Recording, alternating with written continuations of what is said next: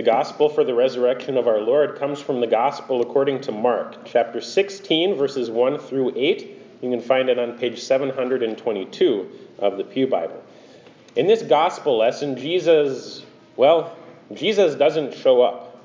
He's not where he's supposed to be.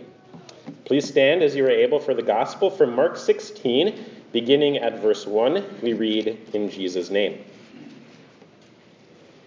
When the Sabbath was past, Mary Magdalene, Mary the mother of James, and Salome bought spices so that they might go and anoint him.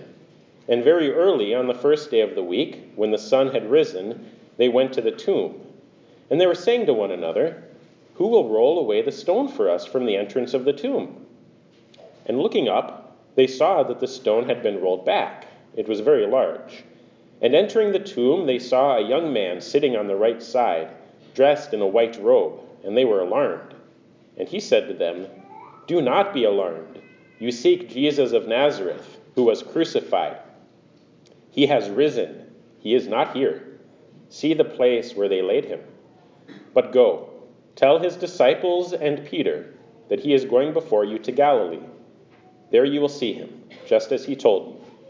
And they went out and fled from the tomb, for trembling and astonishment had seized them and they said nothing to anyone, for they were afraid. Father, these are your words. Sanctify us in the truth. Your word is truth. Amen. You may be seated.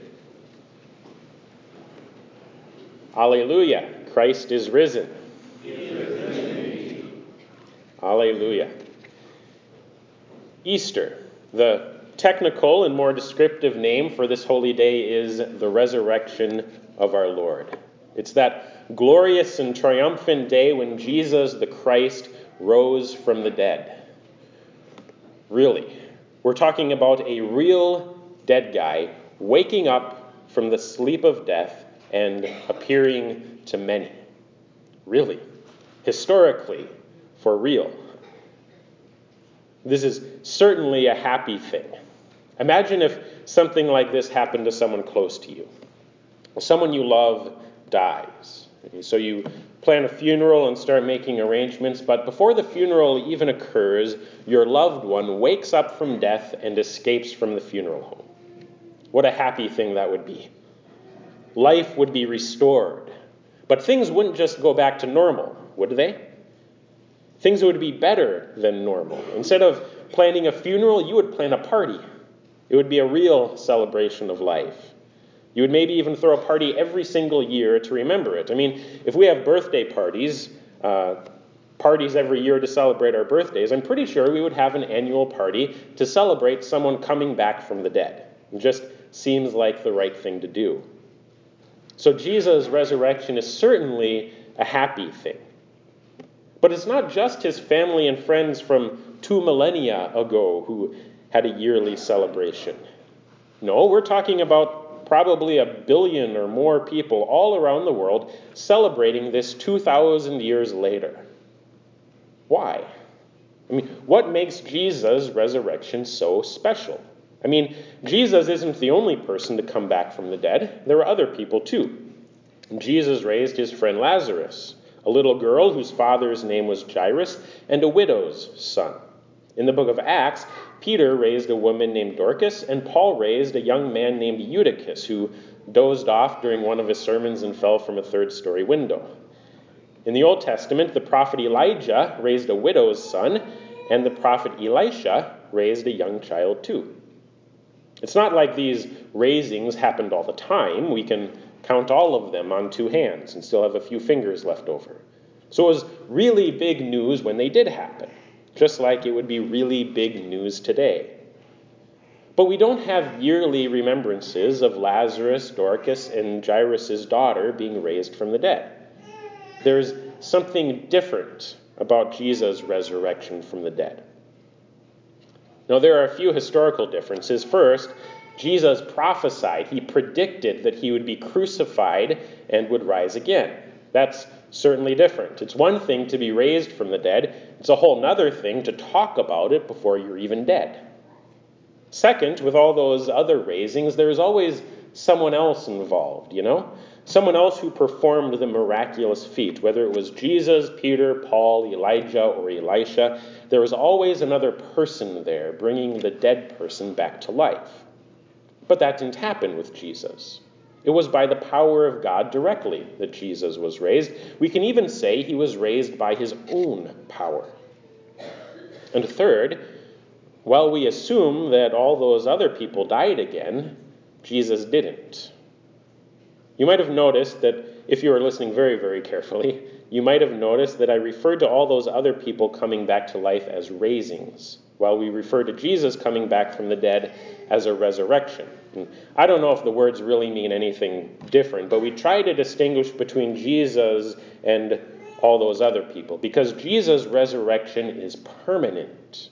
He was raised from the dead, never to die again. So there are some historical differences we see between Jesus' resurrection and all those other raisings, but the primary reason why we celebrate Jesus' resurrection every year is because of what it accomplished. Now, his resurrection accomplished three things, and I, uh, I want you to write this down. If you're a confirmation student taking notes, write this down. If you don't have a pen and paper in front of you, just write it on the wrinkles of your brain and then put it on paper when you get home later. The resurrection of Jesus Christ accomplished three things. First, it proved that Jesus is who he says he is that is, the Son of God in human flesh. Second, it proved that God the Father accepted his sacrifice on Good Friday for the sins of the world. And third, it opened eternal life to all who believe in him. So, first, the historical question. This is the logical place to start. If what we just read from the Gospel of Mark is true, if it actually happened, then it changes everything, right? And if it is false, then Christians are the most pitiful people in the entire world. So we should probably consider the evidence for it. On several occasions, Jesus claimed to be the Son of God in human flesh. And he also predicted numerous times that he would rise from the dead.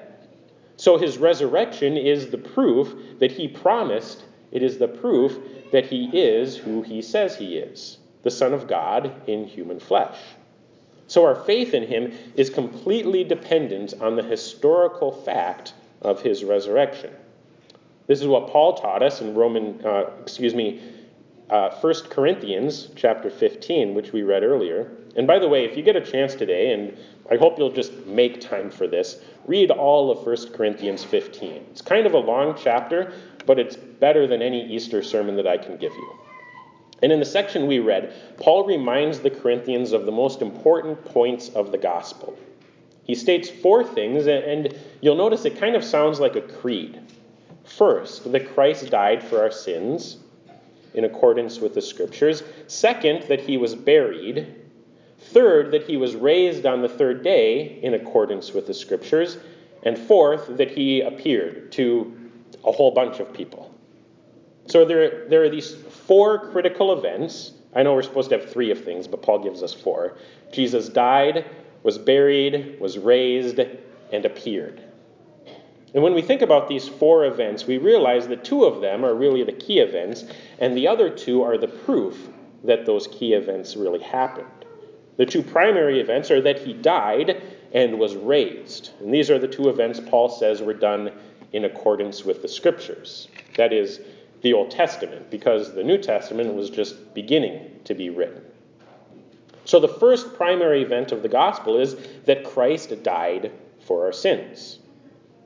Then the proof that Jesus was really dead is his burial. And we think of all the different things that happened after he died. There was that spear, you know, that was thrust into his side, and the blood and water flowed out. This was the crude Roman way of confirming that a crucifixion victim was really dead. Their lungs would fill up with water, and they would literally drown hanging on the cross. That's how crucifixion victims typically died. So when the spear punctures the lungs and blood and water flow out, it confirms that the crucifixion worked. The person is dead. So the Roman centurion, the executioner, confirmed for Pilate that Jesus was really dead, and then Pilate granted the corpse to a man by the name of Joseph from Arimathea, and Joseph buried him. Joseph carried the corpse, wrapped it in a linen shroud, and laid him in a tomb. This whole burial thing confirms the first part that Jesus died. And this is important because for a resurrection to be confirmed, first you have to confirm the death. And then the second primary event of the gospel is that he was raised on the third day. And the proof of this was that Jesus appeared to a whole bunch of people. The proof of Jesus' resurrection is not limited to the empty tomb, though that is part of the proof, and it is substantial proof, especially because there were guards posted at the tomb. But the strongest proof is that Jesus appeared to a whole bunch of people. Paul mentions Cephas, that is, Peter, and the rest of the twelve, except, of course, for Judas. And the names of all those disciples are written in the Gospels for us. And this is important because it identifies the eyewitnesses by name. And Paul mentions that Jesus appeared to a group of more than 500 people at one time. Now, that size of a group was way too big for it to be a hallucination or anything other than a real resurrection. And Paul mentions that most of these 500 people were still alive when he wrote 1 Corinthians. The effect of this statement is okay, if you don't believe me, then go and ask them. Ask the people who were there and saw him, and they will tell you all about it. And then Paul mentions James, that is the half brother of Jesus, and all the apostles. And then finally, Jesus appeared to Paul on the road to Damascus. And then the Gospels and Acts give us even more names of eyewitnesses, including Mary Magdalene, Mary the mother of James, Salome, Joanna, Joseph, uh, who was also called Barsabbas and Justus, Matthias, and Cleopas. And it really adds up to a really long list of eyewitnesses. So I want you to imagine a, a courtroom, and the case of Jesus' resurrection is being tried there. And there's this big, long parade of eyewitnesses, and they all have their stories of Jesus appearing to them after he was raised from the dead. And unless you're just totally hung up on the whole miracles aren't possible thing, which is actually kind of closed minded, the evidence would be overwhelming. You combine all that eyewitness testimony with the Romans and Jews being totally incapable of providing any evidence that he was dead, body which they actually had in their custody, and you actually have a really slam dunk case that Jesus really did rise from the dead. And this accomplishes three things, remember? First, it proves his claim that he is the Son of God in human flesh. And then, second, his resurrection proves that God the Father accepted his sacrifice for the sins of the world. This is what we talked about last week. And if you missed last Sunday, I hope you'll go to our website and listen to the sermon from last week, uh, because this sermon really depends on that one.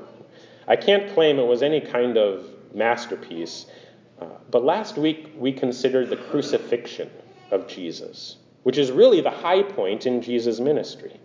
And that actually makes last week the high point of the church year. We tend to think of Christmas and Easter, right, as the high points of the church year, but that's not quite right. It was really last week. Uh, so I just want you to get caught up on that. And I guess I already gave you some homework to read 1 Corinthians 15, so we'll call this makeup work, okay? And I probably won't give you any homework next week. It'll take you 26 minutes to listen to it, but even busy people can find 26 minutes. The resurrection of Jesus Christ is really the conclusion of the crucifixion. Jesus said he was going to go to the cross to suffer and die. The purpose was to bear the sins of the world and offer himself there as a sacrifice. So then he dies on Good Friday and he's laid in a tomb, and we kind of think to ourselves, did it work? If Jesus just continues to lay in the tomb, if his body never rises but instead decomposes, then we would kind of be left in suspense. And in fact, we would probably assume that Jesus was just full of it. He would be like the magician who saws his assistant in half and then can't put her back together. He would be an incompetent fraud. And we would conclude that our sins in fact, are not forgiven. So the resurrection is the glorious confirmation that it worked. God the Father accepted the sacrifice and is pleased with his Son, so he exalts him by raising him from the dead. The sins which he bore in his body are now gone. That is, your sins are gone, and we are truly forgiven. So the resurrection of Jesus proves the forgiveness of our sins, which he purchased for us on the cross. And then the third thing that Jesus' resurrection accomplishes, and this goes beyond proof, it actually does something substantial. It opens eternal life to all who believe in him. Since Jesus has borne the curse of sin and death in his own body, then that curse is removed, and he has opened eternal life to us through his resurrection from the dead. This means that he will give to us the exact same thing he received in his resurrection. He will give to us the resurrection from the dead. And notice that we're not using the word raising here, we're using the word resurrection because the scriptures promise that we will be raised like Christ, perfect and incorruptible in both body and soul. So I want you to think about that funeral again. You know, the one that you were planning for your loved one, but we pretended it didn't happen. In our experience, those funerals always take place. They don't actually get interrupted by raisings. We take the corpses of our loved ones and we lay them in the ground. And if Jesus doesn't return in the near future, the same thing is going to happen to us. Someone will take our bodies and lay them in the ground. When that casket is lowered into the ground, that's when reality really sets in if it hadn't yet. And it kind of seems like the end of things. So we often comfort ourselves saying things like, She's in a better place now. And for the soul that falls asleep in Jesus Christ, that's true. And it is comforting to know that the soul is in the presence of Jesus. But I want you to know this that that is not really our eternal hope. That's just our temporary comfort, because our eternal hope is much better. Our eternal hope is that Jesus Christ is going to return and he is going to call these dead bodies out of their graves. So, your mother and brother and sister and husband and father and grandfather and son and daughter and so on and so on and so on, they will rise from their graves. Jesus is going to call them out, just like he did for Lazarus, Jairus' daughter, and the widow's son. But the dead will not merely be raised, all of Jesus' believing saints will be resurrected and transformed in body and in soul. And this is our eternal hope. The curse which we experience in this life will be completely reversed. Immortality and perfection will reign forever and ever. Our bodies will not suffer disease and decay, and our souls will not suffer the temptation of sin. Sin, death, and the devil, all of it will be vanquished forever, and we will have no cause for sorrow or weeping. All of this is because Jesus rose from the dead, and he lives and reigns for all eternity. His resurrection proves that he is capable of doing this, and it opens eternal life to all who trust in him. Amen. And he who testifies to these things says, Surely I am coming soon. So we say, Amen. Come, Lord Jesus. And the grace of the Lord Jesus be with you all. Amen.